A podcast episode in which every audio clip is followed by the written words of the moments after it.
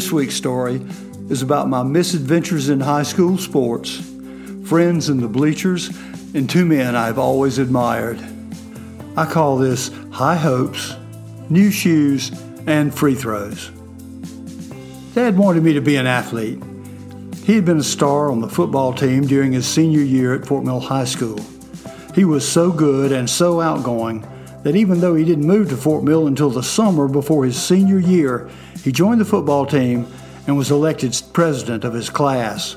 I was tall and thin in the ninth grade, 6'1 and 160 pounds. Dad knew I'd never be an inside lineman like he was, but he was convinced I should play tight end.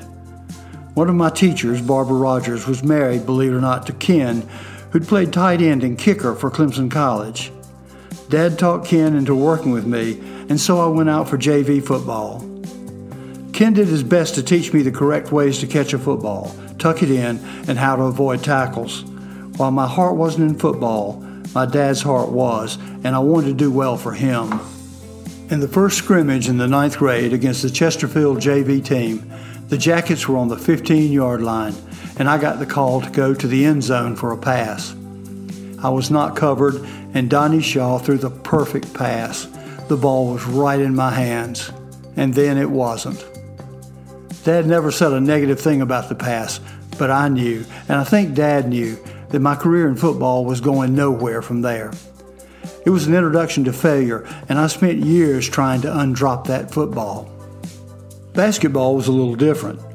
Because I was tall for my age, I was interested in basketball and played in what was called the Midget League for kids 10 through 13.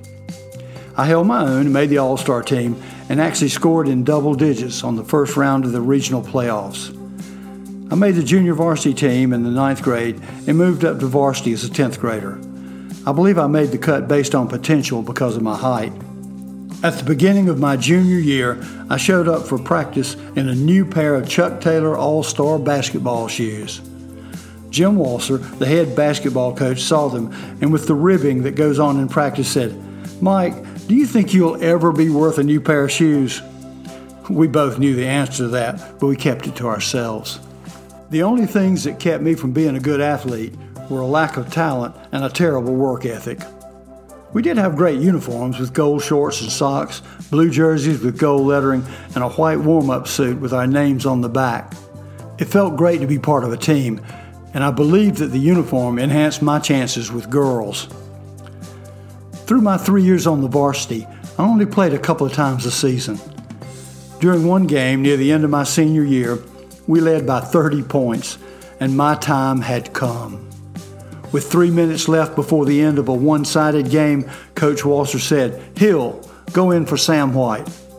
Startled and excited, I was halfway to the starters table before I remembered to take off my warm ups.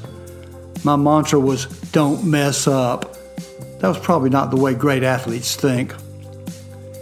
When I walked onto the court, a strange thing happened. There was a sudden roar, and I got a standing ovation from the student section. Startled at first, I realized it was just my friends having a little fun at my expense, and hey, we bask in the sunlight we're given. Amazingly, I charged up and down the court a couple of times without making a mistake. Then my crowning moment came. Someone threw the ball to me, and before I could do anything wrong, I was fouled. Our gym was small, and the team sat on the ends of the court about 15 feet behind the basket. To prevent players from banging into a brick wall after a fast break layup, canvas covered wrestling mats were hanging from hooks on the wall behind the team benches. I know that because I sat on that bench and leaned against those mats throughout almost every home game. My friends were still taunting me with cheers when I took my place on the foul line. The referee said one and one and handed me the ball. I dribbled a couple of times and set myself to shoot. There, Staring directly at me from the bench was Coach Walser. I felt the pressure, but steadied myself and arched the ball toward the basket. Swoosh! Nothing but net. And my peanut gallery erupted in cheers. I looked at Coach Walser. He had pulled a towel over his head, and you could see his head shaking as he chuckled beneath the towel. The referee handed me the ball for the bonus shot. Again, I went through my routine and set myself to shoot.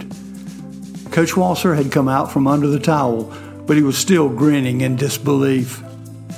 Once again, I arched the ball in the air, and once again, swoosh!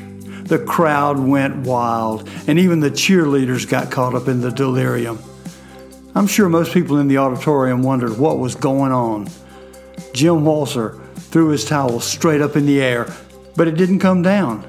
He sat with his hand out and a puzzled look on his face. The towel had caught on one of the hooks holding up the wrestling mat.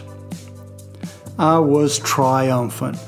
My free throw percentage for my four years of high school basketball was 100%. I don't think that record has ever been equaled.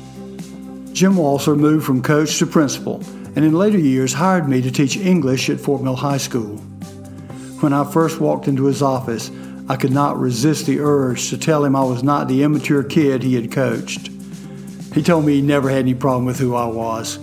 He and I became friends, and when he retired, I wrote a tribute about him for the school newspaper. I was told by one of his family when he passed away that my article had been his favorite of all the high praise he had received as a caring principal, a good man, and an incredibly patient coach.